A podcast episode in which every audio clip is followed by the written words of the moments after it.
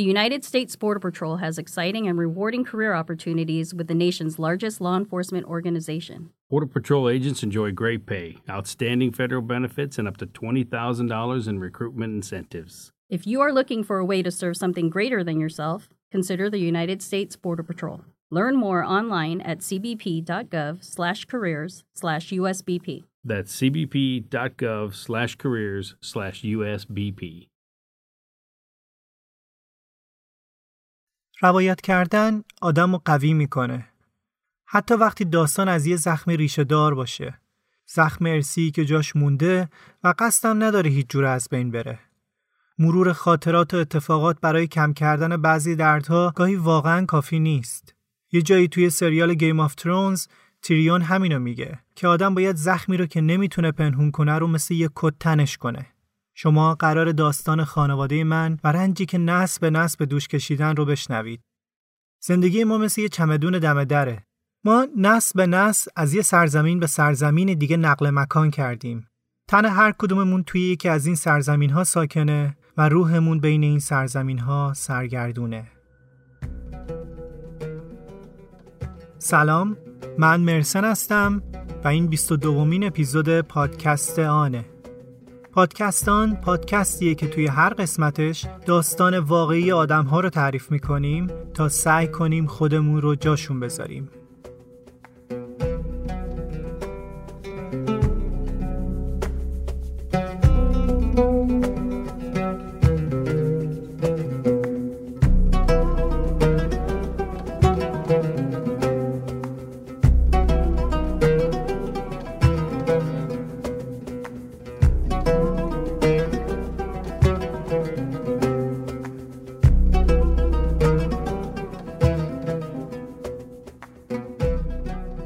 خیلی ممنونم از همه لطفی که به پادکست آن دارید و انتقادهایی که میکنید و لطف میکنید اگر ما رو در شبکه‌های اجتماعی اینستاگرام، توییتر و تلگرام با آیدی دیسیزان پادکست دنبال کنید و اگر از اپل پادکست استفاده میکنید به پادکست ریت بدین و ریویو بنویسید که توی شناخته شدن پادکست خیلی کمک میکنه.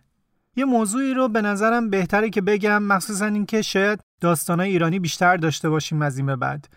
موضوع اینه که لطف بزرگیه وقتی که از پادکست انتقاد میکنید، از کیفیت پادکست، نوع روایت، انتخاب موسیقی، نگارش و هر چیز دیگه ای. اما باید در نظر بگیریم که کمی حواسمون به کامنتی که در مورد شخص اصلی داستان میذاریم باشه، چون معمولا اون شخصیت اصلی داستان میاد سراغ کامنت ها و کامنت های شما رو میخونه و یادمون باشه گاهی چیزهایی که توی داستان میشنویم از حساس ترین و خصوصی ترین تجربیات اون فرده که شاید بعضی قسمت‌هاش رو داره برای اولین بار بازگو میکنه. یکی از هدفهای این پادکست هم همینه که سعی کنیم همدیگر رو درک کنیم و خیلی ممنونم که به این موضوع توجه میکنید. بریم سراغ اسپانسر این اپیزود.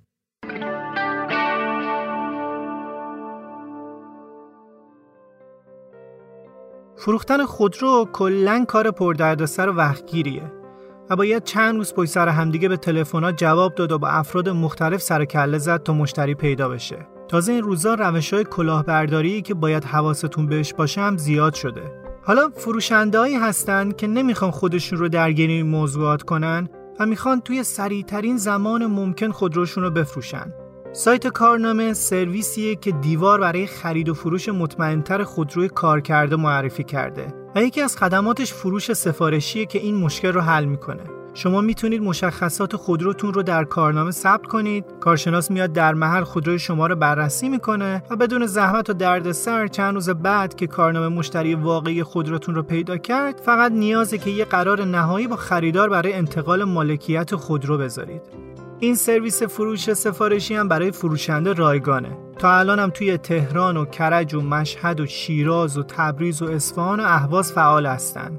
یه لینکی توی توضیحات قرار میدم که اونجا میتونید از طریق سایتشون خودروتون رو برای فروش ثبت کنید.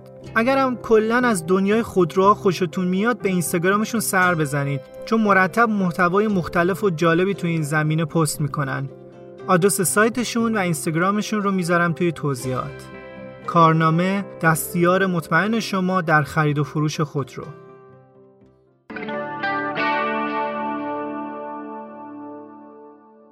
داستانی که میخوام براتون تعریف کنم به نام منزاده مهاجرتم در اصل داستان یک نفر نیست، داستان یک خانواده هم نیست، داستان آدمای زیادیه که کمتر در موردشون صحبت شده. این داستان رو خانم مریم فتا برای ما تعریف کرده که خودش هم پادکستره و پادکست داره. اسم پادکستش هم هست مزگو که توی هر اپیزودش قصه یه خوراکی رو تعریف میکنه. انتهای این اپیزود هم در مورد پادکستش بیشتر صحبت میکنم. بریم سراغ داستان. این رو هم باید اضافه کنم که ممکنه بعضی از قسمت‌های این داستان غمگین باشه و اگر فکر میکنید که این داستان ناراحتتون میکنه بهتره که شنیدنش رو به یه زمان دیگه موکول کنید. من میتونستم مریم باشم، تو میتونستی مریم باشی.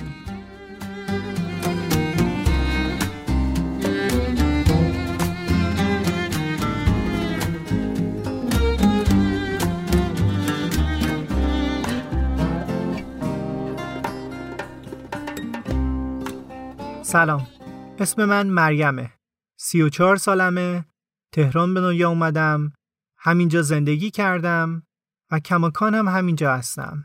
اما تار و پود زندگی من با مهاجرت گره خورده. شش سالم بود که اولین بار فهمیدم با بقیه همسن و سالام یه جورایی فرق دارم. توی مهد کودک بچه‌ها از یه اصطلاحات و کلماتی استفاده می‌کردن که برای من بی‌معنی بود. من فقط تظاهر می‌کردم که می‌فهمم. در عوض منم لابلای صحبتام همیشه حتما یکی دو تا کلمه کردی یا عربی به کار می‌بردم که برای اونا مفهوم نبود. لهجه داشتم و تلفظ بعضی از کلماتم برام اصلاً آسون نبود. بزرگتر که شدم دفترچه کوچیک قرمز بقیه بچه‌ها بود که حس تفاوت و جدایی رو توی من بیشتر می‌کرد. همه مادرها برای ثبت نام بچه‌هاشون یه دفترچه کوچیک قرمز همراهشون بود که بهش میگفتن شناسنامه و تنها مدرک شناسنامه من یه کارت سبز بود که روش نوشته شده بود اتباع بیگانه برای اقامت موقت. چقدر کلمه شناسنامه قشنگ بود و اتباع بیگانه غریب و نچسب. توی اون سن درست معنی کلمه های اون کارت سبز رو نمیفهمیدم ولی میدونستم که نمیخواستم بیگانه باشم با یه اقامت موقت. زبان یه مرز بود بین من و بچه های دیگه. زبان، کلمات و تلفظاش. برای همین از همون لحظه ای که سواد یاد گرفتم تا تونستم کتاب خوندم. با دور دنیا در هشتاد روز ژول ورن و داستان دو شهر و آرزوهای بزرگ چارلز دیکنز و کتابای دیگه. فارسیم رو اونقدر خوب کردم که دیگه کسی از فارسی حرف زدنم نفهمه که من یه بیگانه موقتیم. شاگرد اول بودم و دیکته هامم بی غلط بود. اما نتیجهش عکس شد. حالا معلمان میگفتن از مریم یاد بگیرین. مامان باش مهاجرن، فارسی رو از شما بهتر میخونه و مینویسه. این که نمیتونستم درک کنم که دقیقاً فامیلیمون چیه مشکل دیگه ای بود. نام مریم، نام خانوادگی جانت. فامیلی که مادر و پدر به بقیه میگفتن فتاح بود و منم کلاً یه کودک گیج و مبهوت بودم از این همه تفاوت. واقعاً من کی بودم؟ مامانم میگفت عرب‌ها فامیلیشون اسم پدرشونه. اما محضرداری که کارت سبز و موقت رو به ما داده بود وقتی دیده بود که ما نام خانوادگی نداریم به سلیقه خودش فامیل جانت رو توی اون کارت سبز به خط خوش نوشته بود. طول کشید تا به فامیلی فتاح رسیدیم. چند سال گذشت تا اینکه یه روز بابام با شیرینی اومد خونه و به مامانم گفت که میتونیم بریم شناسنامه بگیریم و فامیلمون رو درست کنیم. فقط باید امروز بریم محضر دوباره عقد کنیم. همونقدر که واسم عجیب و خنده‌دار بود که پدر و مادرم دوباره عقد میکنن ولی خوشحال بودم که دیگه لازم نبود به بقیه توضیح بدم که چرا فامیلیم جانته. فکر میکردم که دیگه میتونم خودم رو پشت اون شناسنامه قایم کنم. اما نمیدونستم و نمیفهمیدم که این تفاوت من توی تک تک رفتار و سکنات و پوشش و حتی توی غذاهای من مشهوده. حتی غذا. من یه غذایی میخوردم که برای خیلی ها تازه و جدید و حتی عجیب بود. کبه یکی از این غذاها بود. وقتی با خودم میبردم همکلاسیام مثل جندیده ها بالا سرم جمع میشدن که ببینن توش چیه و چه مزه‌ایه. البته من توی دلم ذوق می‌کردم این یه دفعه رو. حس برتری بهم میداد. من که همیشه فکر می‌کردم از بقیه جدام، این بار فکر می‌کردم که تافته جدا بافتم. حلوای نجفی هم که دیگه گل سرسبد غذاها بود. هنوز دوستای دوران راهنمایی و دبیرستانم اولین جمعه ماه محرم روزی که مامان و بابا توی خونه مراسم میگیرن میان تا یه بشقاب از اون حلواهای خوشمزه که بیشتر مزه تافی میده رو دوباره امتحان کنن. همه منو عرب میدونستن اما من عرب بودم توی مدرسه سر زنگ قرآن تا یک کلمه رو اشتباه میخوندم، معلم با چشای گشاد منو نگاه میکرد که تو دیگه چرا؟ تو که عربی. منم همیشه با یه دندون قروچه زیر لب میگفتم که من عرب نیستم.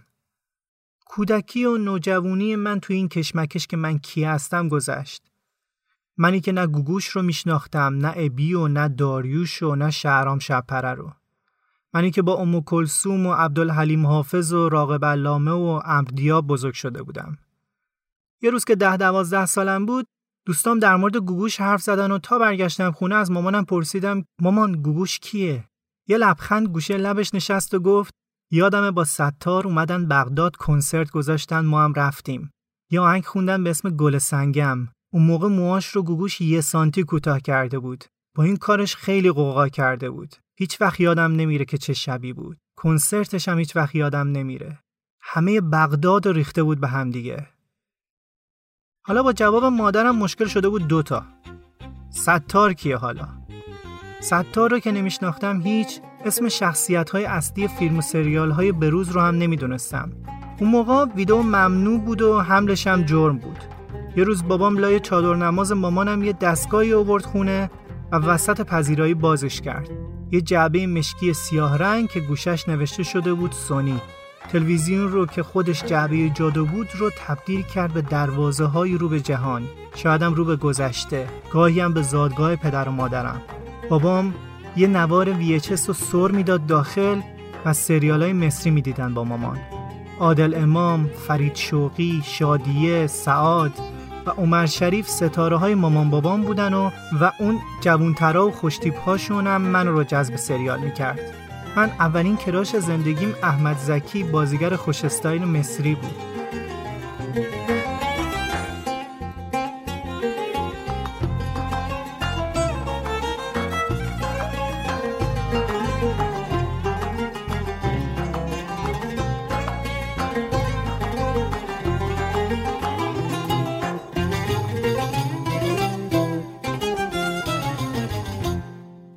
هر موقع از پدر بزرگم میپرسیدم که بابا بزرگ ما اصلیتمون کجاییه، میگفت ما از پشت کوه اومدیم. منم به این فکر میکردم که چرا درست جوابمو نمیده هیچ وقت. بعدم فهمیدم که درست میگفته. این داستان از یه جایی شروع میشه به اسم پشت کوه یا همون بدره ایلام. در اصل بین لورستان و ایلام یه رشته کوه قرار داره به اسم کبیر کوه که به لورستان میگفتن پیش کوه و به ایلام میگفتن پشت کوه. خیلی سال قبل، حدود سالهایی که جنگ جهانی اول اتفاق افتاده بود و قحطی ایران رو گرفته بود، دو تا پدر بزرگهای من که برادر هم بودن، یعنی علی و نعمت، از کسب و کارشون که کشاورزی بود چیزی عایدشون نمیشه و تصمیم میگیرن که مهاجرت کنن به قسمتهای کردنشین عراق که اون رو هم از قضا بهش میگفتن بدره. اون زمان پادشاهی هاشمی به عراق حکومت میکرده و با انگلیسی‌ها مراودات ویژه‌ای داشتن و اوضاع اون ور مرز با این ور مرز زمین تا آسمون فرق می‌کرده. شاید وقتی که پدر بزرگام سوار اسب به تاخت بدون بازرسی مرز، گمرک، پاسپورت و هر چیزی که ما ملت‌ها رو از هم دیگه جدا کرده وارد خاک عراق شدن، فکر می‌کردن که این آخرین مهاجرته. همونجا قرار تشکیل خانواده بدن و باقی عمر اونجا بگذرونن. توی زبون کردی پدر بزرگ‌ها رو با پیر میگن. یعنی بابای پیر. اونا وارد خاک عراق میشن و با مشقتایی که مجال شنیدنش نیست زندگی خودشون رو سر و سامون میدن. این دوتا برادر که زبونشون کردی بوده توی قربت زبون عربی یاد میگیرن. با یه خاله و خواهرزاده ازدواج میکنن. از فروش دوغ و دست فروشی توی خیابونای بغداد و کاظمین به دوتا مغازه پارچه فروشی میرسن و دیگه بعد سالها زندگی خوب جا میافتن و وضعشون خوب میشه. خونه‌هاشون توی زمین‌های چند هزار متری به سبک انگلیسی ساخته میشه. از همون مدلایی که انگلیسی‌ها توی آبادان و بصره ساخته بودن. پر چمن سبز که توی گرمای نفسگیر بغداد وقتی که آبشون میدادی یه هوای خنک میخورد توی صورتت. پر گل‌های رز و یکی دو تا درخت نخل اطراف خونه که از دیوارای کوتاه اطراف حیاتم معلوم بودن. پسرهای خانواده مادریم یا همون داییام یا برای تحصیل رفته بودن روسیه مثل دایی کامل و با یه زن روس و بچه برگشته بودن، یا مثل دایی ادیب و دایی عادل رفته بودن ایتالیا و آلمان و دیگه الان دلشون نمیخواست برگردن به عراقی که الان دست صدام و حزب بعث بود. عادل که توی نشست وزرای کشورهای عراق و آلمان توی بن لنگ کفشش رو پرت کرده بود سمت وزیر صدام. اگر برمیگشت حتما حکمش مرگ بود. تو این خونه فقط دایی صادق مونده بود. صادق شده بود ستون پدر و یک خانواده ازش حساب می‌بردن و بهش دلبسته بودن. دیگه حرف آخر حرف صادق بود. همیشه با یک کت مخملی و کراوات میرفت مغازه و به حساب کتابا میرسید. توی مغازه‌ای که دایی صادق بهش رسیدگی میکرد، بچهای آقا سید که یه طلبه ایرانی بود شاگردی میکردن. در واقع سید توی حوزه نجف درس میخوند و تابستونها خونش رو میورد بغداد و پسراش رو میفرستاد شاگرد مغازه بشن. با پیرای من برای هموطن خودشون توی کشور غریب ارزش و احترام زیادی قائل بودن. ایرانی بودن همیشه پررنگ توی ذهنشون مونده بود و حتی این شعله روشن‌تر هم شده بود. ریشه کرد بودن هم در اونا قوی بود. خیلی وقتا نیروهای بعث دقیقاً به خاطر کمک‌هایی که با پیرهام به کردها می‌کردن دستگیرشون می‌کردن و بازجویی شدیدی رو پشت سر می‌ذاشتن. اما اینا باعث نمی‌شد که پشت کردها رو خالی کنن. در جریان همین حمایت‌ها از کردها یه بار که با پیرهامو دستگیر می‌کنن، مدت حبسشون زیاد میشه و همه خیلی نگرانشون میشن. با پیرهام، علی و نعمت یه خواهر داشتن به نام ماهپری. گویا قد بلند و چارشونه و مهربون بوده. توی همین شبای بیخبری، توی همین التهاب و نوسان بین امید و ناامیدی، وقتی کسی جرئت نداشته از جایی از باپیرا خبر بگیره که ببینه اصلا زندن یا مرده، اینطور تعریف میکنن که ماهپری میره سر تنور. آسمون صاف بوده و ماه وسط آسمون میدرخشیده. تنور رو روشن میکنه و دامن به سمت آسمون میگیره. تنور برای کردها نشونه روزی و نعمته و وقتی میخوان دعایی کنن که حتما برآورده بشه، پای تنور دعا میکنن. ماهپری پای تنور با خدا معامله میکنه. میگه منو بگیر و برادرهامو نجات بده. هفته به آخر نرسیده، برادرها با چهرهای تکیده و زرد و رنجور برمیگردن خونه. همه خوشحال بودن و جشن گرفتن و سور دادن که خونه بیستون نشده. اما این سور خیلی طول نمیکشه. به آخر هفته نکشیده، یه روز صبح میبینن که عمه ماهپری توی خواب فوت شده. سور ادامه پیدا نمیکنه و مرگ ماهپری اولین دردی میشه که پیکره خانواده رو زخمی میکنه.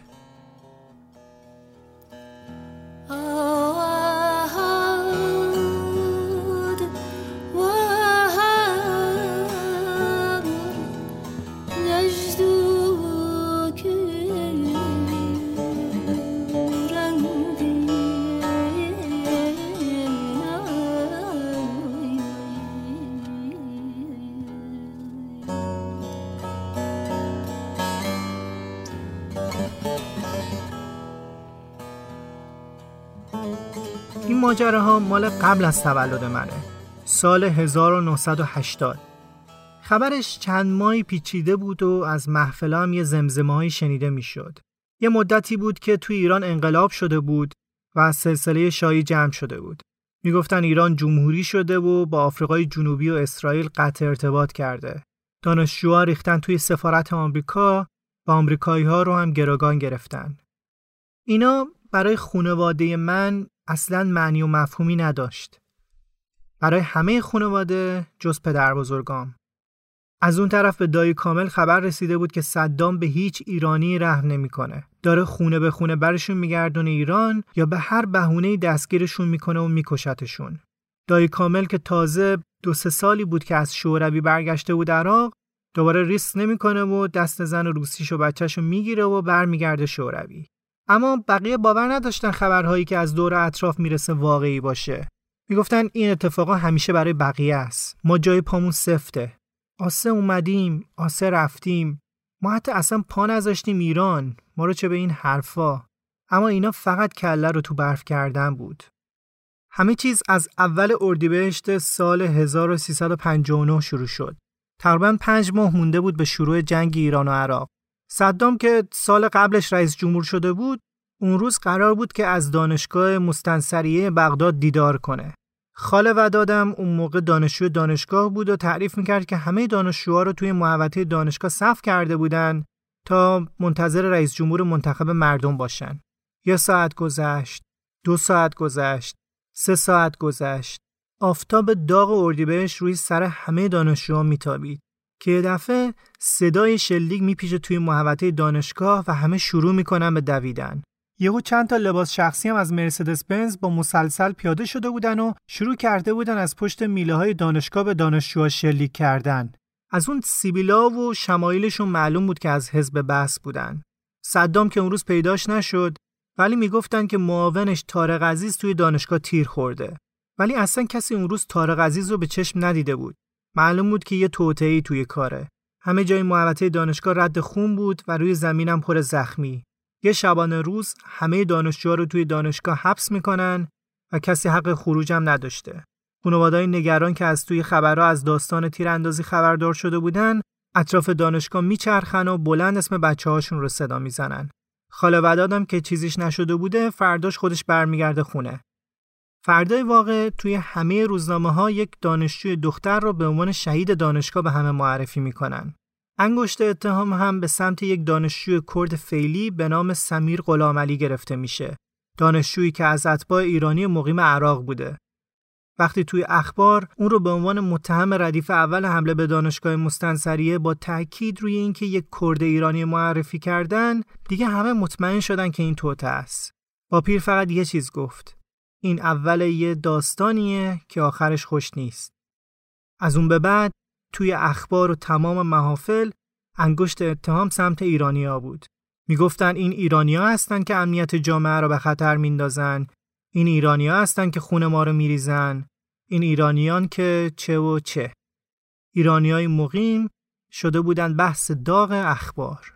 هفت روز بعد از واقعه تیراندازی دانشگاه، یعنی هفتم نیسان هزار و نهصد و هشتاد که میشه همون هفته اردیبهشت، یک دعوتنامه برای تمام تجار کرد فعلی ساکن سوق دانیال که مغازه پدر بزرگای منم اونجا بود میفرستن که برای یه گردهمایی تجاری به یه سالن دعوت شده بودن. حس پدر بزرگای منم به موضوع خیلی خوب نبوده، ولی آخرش تصمیم میگیرن که با توجه به حساسیت‌ها برن و برای خودشون دردسر درست نکنن. میرسن توی سالن اصلی و روی صندلی‌ها میشینن. یکم که میگذره، یه عده میان داخل و در ورودی و خروجی رو از داخل قفل میکنن. همه به خودشون میان، در حالی که بین کلی مأمور اطلاعاتی مسلح محاصره شده بودن. اونجا همه رو به صف میکنن و بازپرسی شروع میشه. لیست تمام اموال و داراییاشون رو میگیرن و ازشون میخوان تا جواز کسب و شناسنامه‌شون رو تحویل بدن و بهشون میگن که تمام اموال شما به نفع دولت عراق مصادره شده و شما به وطن اصلیتون بازگردونده میشید. اون روز یکی از باپیران با پای پیاده از بازار دانیال تا سالن همایش اومده بود و فقط پنج تا دینار عراقی توی جیبش بود و اون لحظه همه اموالش مصادره شد. هیچ چی براش نمونده بود جز کت و شلوار تنش و همون پنج دینار. بعد از یه شب حبس، اونها رو هجده نفر هجده نفر جدا میکنن و با چهار تا مأمور مسلح سوار مینیبوس و وانت میکنن و میفرستن دم مرز ایران و عراق. نصف شب توی تاریکی مطلق میرسن لب مرز قصر شیرین. همه رو از پشت وانتا پرت میکنن بیرون و هر کسی هم که مقاومت میکرده همونجا با یه گلوله میکشتن. سربازای بعث به عربی بهشون میگفتن که برید برید پیش خمینی. توی همون میون راه همه منگ و گیج تا چند ساعت دور خودشون میچرخیدن. یه شبه نه تنها خونه که زندگی و داراییشون رو از دست داده بودن، نه تنها خانواده که سرزمینشون رو از دست داده بودن. سرزمینشون کجا بود؟ جایی که داشتن ترک میکردن یا جایی که در انتظارشون بود؟ خیلی از مردا کنترل روانشون رو همون شب از دست دادن و هیچ وقت اون آدم قبل نشدن. بقیه زیر بغلشون رو میگرفتن و به زور و فشار همسفرها به راه ادامه میدادن. همه جا تاریک بوده و هوای سرد کوهستان زوزه میکشیده و صدای گرگ از دور دست میومده، تا اینکه بعد از چند ساعت پیاده روی با پیر به همه میگه که ساکت باشن. صدای سگ می اومده و با پیر که روستا زاده بوده میدونسته که صدای سگ یعنی یه روستا اون اطرافه. میرن به سمت صدا تا اینکه بعد از چند ساعت پیاده روی و خستگی بالاخره یه نوری لای کوها میبینن. یه روستا توی اون تاریکی شب قشنگترین امیدی بوده که بهشون رو آورده بوده. اهالی روستا مشغول پختن نون و دوشیدن شیر بودن که یه جمعیت مرد کت شلوار پوش با گره شل کروات و تن خاکی و چشمای بیفروغ بهشون نزدیک میشن. جمعیتی نزدیک پنجاه تا مرد میان سال و پیر. روستایی‌ها بهشون کمک میکنن. اونا از دیدن این همه مرد کت‌شلوار پوش که از قضا همه هم کرد هستن و از سمت عراق میان تعجب میکنن. اما مجموع همین نشونه ها داشت خبر از ماجرای شوم جدیدی میداد.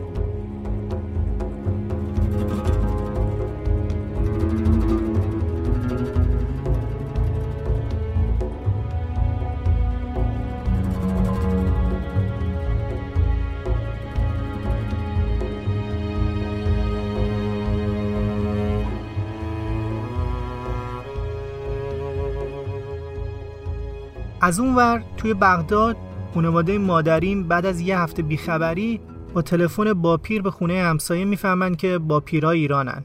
نمیدونستن که قرار سرنوشتشون چی بشه. کاری هم نمیتونستن بکنن جز صبر کردن. یک ماه مونده بود به فارغ تحصیلی خاله وداد از دانشگاه حسابداری. با ذوق و شوق برای خودش یه بلوز و شلوار دوخته بود. شلوار بنفش پررنگ و یه بلوز ابریشم. خیلی ذوق داشت تا بعد از چند سال مزدشو بگیره و کلاهشو بندازه هوا و یه سری توی سرا در بیاره. اون روز وحشتناک از دانشگاه داشت برمیگشت خونه. سر خیابون پسرعموش با رنگ پریده و تن لرزون منتظرش بود. بهش گفت که چند تا سرباز مسلح ریختن توی خونتون. این که بریزن توی خونه ایرانی تبارا و بعد بفرستنشون ایران مدت‌ها بود که داشت انجام میشد.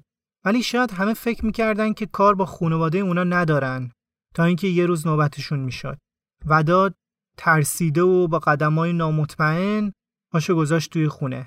از اینجا به بعد رو خاله وداد تعریف میکنه که سربازا تمام خونه رو به هم ریخته بودن. همه خواهرها و داپیر و بچهای کوچیک به صف ایستاده بودن و داشتن گریه میکردن و یه جوری میلرزیدن که انگاری زلزله اومده. البته که این اتفاق یه چیزی بدتر از زلزله بود. تمام وسایل خونه ریخته شده بود وسط حیاط. وسایل خونه هم مثل خود خونه نو بود و هنوز بوی نوئی میداد. همه مبلای استیل، کمدای چوب گردو و تمام فرشا، حتی اون دوتا لوستر ایتالیایی که صادق خریده بود و همه خونه دوستشون داشتن. هنوز به برق وصل بودن که سربازه وحشیانه با یه ذوق مشمئز کننده گفته بوده که اینا چه قشنگن، من میبرمشون. با همون لامپای روشن دست کرده بود و وحشیانه جلوی چشم صابخونه هر دوتا رو از روی دیوار کنده بود. تعریف میکرد که انگار دل و جون صابخونه هم باشون کنده شده بود. یا از توی کوچه صدای فریاد دایی صادق میاد. داشته داد میزده که چطور نرم تو؟ اونا مادر و خواهرای منن. جز من مردی نمونده. اینا حرفایی بود که به مردای همسایه میزد که دستش رو گرفته بودن و میکشیدن و میگفتن چیزی نگه و نره جلو. تازه از پادگان برگشته بود و لباس سربازی تنش بود. اون موقع بیست و چهار سالش بوده و ماهای آخر سربازیش بوده بعد از لیسانس گرفتنش. با یه حال پریشون و با لبخندی که میخواسته به بقیه امید بده خودشو پرت میکنه وسط حیاط. داپیر اول میترسه و فقط نگاه میکنه، اما دلش با دیدن صادق گرم میشه. صادق فهمیده بود قضیه چیه و قراره همه رو بفرستن ایران. گفت که زنگ بزنید مهدی نامزد خاله کوثر بیاد زنش رو ببره. مهدی بازیکن تیم ملی فوتبال عراق بود. خلاصه وقتی سربازان همه چیزو به هم ریختن و گشتن و غارت کردن و همه دستور دادن که حق دارین چند تا لباس فقط با خودتون بردارین. نه هیچ چیز دیگه، نه پول، نه طلا. هیچی با خودتون نمیبرید. تمام اموال شما به نفع دولت بس مصادره شده. خاله وداد میگه من دیگه چیزی نداشتم. ما همه چیزو باخته بودیم. حتی دیگه دلم لباسامو نمیخواست. فقط لباس فارغ التحصیلیم رو همون جوری که آویزون لای کاور بود برداشتم. اون شلوار و بلوز بنفش رو. من جز لباس فارغ تحصیلی دیگه چیزی نمیخواستم. مهاجرها تنها چیزایی که همراه خودشون میبرن حسرت‌ها و رویاهاشونه و اون لباس برای من همه چیز بود. همه رو با یه خانواده کرد دیگه که توی همون محل زندگی میکردن سوار مینیبوس میکنن. تا اون موقع نامزد خاله کوثر هم رسیده بود. آخرین تصویری که وقتی داشتن با مینیبوس خونه رو ترک میکردن جیغ‌ها و زجه‌های کوثر بود. کوثر رو به زور از داپیر جدا کرده بودن. صادق به مهدی گفته بود که بگیرش نزار دنبال ما بیاد. از پشت شیشه عقب مینیبوس میشد دید که کوثر خودش رو از دستای مهدی جدا کرده، میپره هوا، خودش رو میزنه زمین و میگه که دا من رو تنها نذارید. دا من اینجا بی شما تنها چی کار کنم؟ دللون یا الولد یبنی دللون جیغای کوثر و دا گفتنش تا روزها توی گوش همه مونده بود. سجه و فریاداش تصویری که بعد از چهل سال از ذهن کسی پاک نشده. حتی بعد از این همه سال خاله کوثر دلش نمیخواد در مورد اون روز صحبت کنه تا لحظه‌های تلخ اون تصویر برای زنده نشن. توی اون مینیبوس یه خانواده رو یه شبه از دست داده بود. يوم عدوك عليل ساكن الجبين. چهار تا سرباز مسلح توی این مینیبوس بودن و داشتن اونا رو اسکورت میکردن. توی اولین بازرسی همه دوباره پیاده میشن و مورد بازجویی قرار میگیرن. بازجو با صدای بلند میگه که صادق کیه؟ بیاد جلو. دایی صادق میره جلو و با اینکه مادر گوشه بلوزش رو میکشید که یعنی نرو، اما اون محکم قدم رو به جلو برمیداره. انگار که نمیخواسته جلوی مامانش و خواهراش و برادرای کوچیکترش ترسو به نظر بیاد. بازجو دوباره پرسید اسمت چیه؟ گفت صادق نعمت فتحعلی. همونجا جلوی چشمای نگران مادرش بهش دستبند زدن. داپیر که تا الان سکوت کرده بود، اینجا شروع کرد به اعتراض و زاری. صادق تا چهره گرفته مادرش رو میبینه بهش میگه که دا بخند. میخوام این لبخندت تو ذهنم جا بیفته. میخوام این آخرین تصویری باشه که ازت دارم. بعد به تک تک صورت‌ها و چشما نگاه میکنه و به همه لبخند میزنه. انگار میخواسته با این لبخند توی دل همه امید بکاره و بگه که همه چیز درست میشه. بعد داپیر از بازپرس میپرسه که پسرم، برادرم، این جوون منو کجا میبرید؟ بازپرس جواب میده که فردا دنبال شما میفرستیمش ایران، نگران نباش. اما این نگاه صادق آخرین دیدار اون با خانواده‌اش بود. فردا و فرداهای زیادی اومدن و رفتن، ولی صادق هیچ وقت به ایران بر نگشت. صادق و امثال صادق اولین جوانهای مفقود الاثر جنگ ایران و عراق هستن، حتی قبل از اینکه یه گلوله سمت ایران شلیک شده باشه.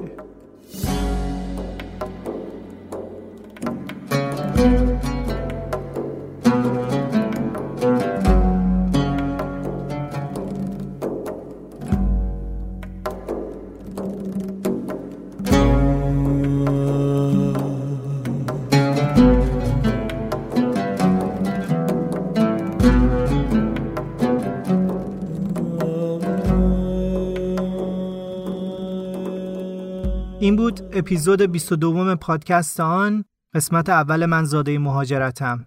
اپیزود بعدی چهار روز بعد از زمان انتشار این اپیزود منتشر میشه. همونطور که اولین اپیزود گفتم، مریم این داستان خانم مریم فتاحه که خودش هم پادکستره. یه پادکستی داره به نام پادکست مزگو که من از همه اپیزوداش خوشم میاد، چون که داره در مورد غذا صحبت میکنه. توی هر اپیزودش داستان یه غذا رو تعریف میکنه.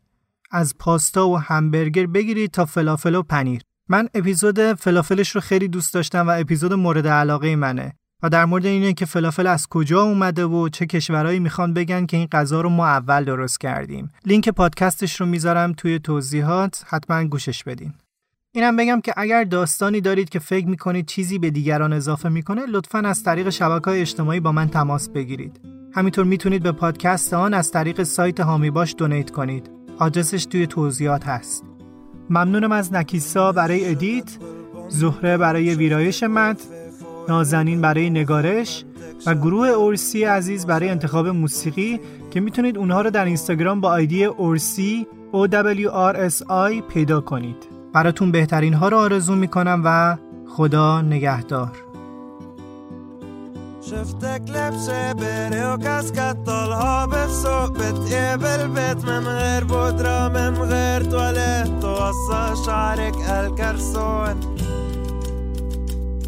خمنتك شبيه مدموزيل هتوخزيني باردون باردون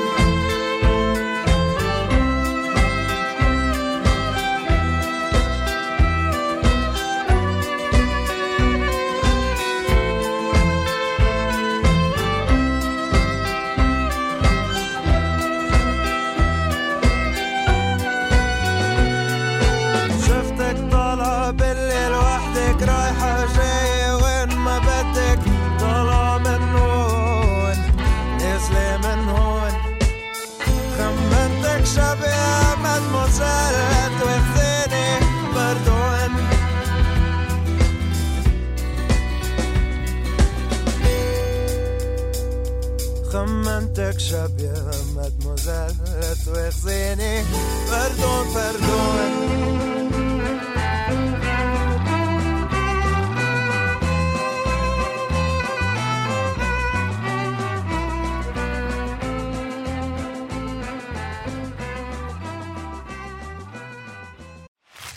Barbie. Hi, Barbie. Hi, Barbie. Hey, hey. I'm Margot Robbie, and I play Barbie. And I'm Ryan Gosling, and I play Ken. Max is now the exclusive streaming home of Barbie. So cool. And the Max with Ads plan is included with your Cricket sixty dollars unlimited plan at no additional cost. Log in with your Cricket username and password to experience Max on all your favorite devices. This is the best day ever. It is the best day ever. Don't miss Barbie, now streaming on Max. Phone plan streams in standard definition. Programming subject to change. Fees, terms, and restrictions apply. See cricket wireless dot com for details. Sometimes during Christmas, something magical happens. Hey, Cricket customers. The Max with Ads plan is included with the Cricket sixty dollars unlimited plan at no additional cost. And this holiday season, Max is the one to watch when you're feeling festive. Son of a nutcracker! Cozy up to all the holiday classics, like Elf, eight-Bit Christmas, and the Harry Potter eight-film collection. Just log in with your Cricket username and password to experience Max on all your favorite devices. Phone plan streams and standard definition. Programming subject to change. Fees, terms, and restrictions apply. See cricket wireless dot com for details. Sometimes during Christmas, something magical happens. Hey, Cricket customers. The Max with Ads plan is included with the Cricket sixty dollars unlimited plan at no additional cost. And this holiday season, Max is the one to watch when you're feeling festive. Son of a nutcracker! Cozy up to all the holiday classics, like Elf, eight-Bit Christmas, and the Harry Potter eight-film collection. Just log in with your Cricket username and password to experience Max on all your favorite devices. Phone plan streams and standard definition. Programming subject to change. Fees, terms, and restrictions apply. See cricket wireless dot com for details.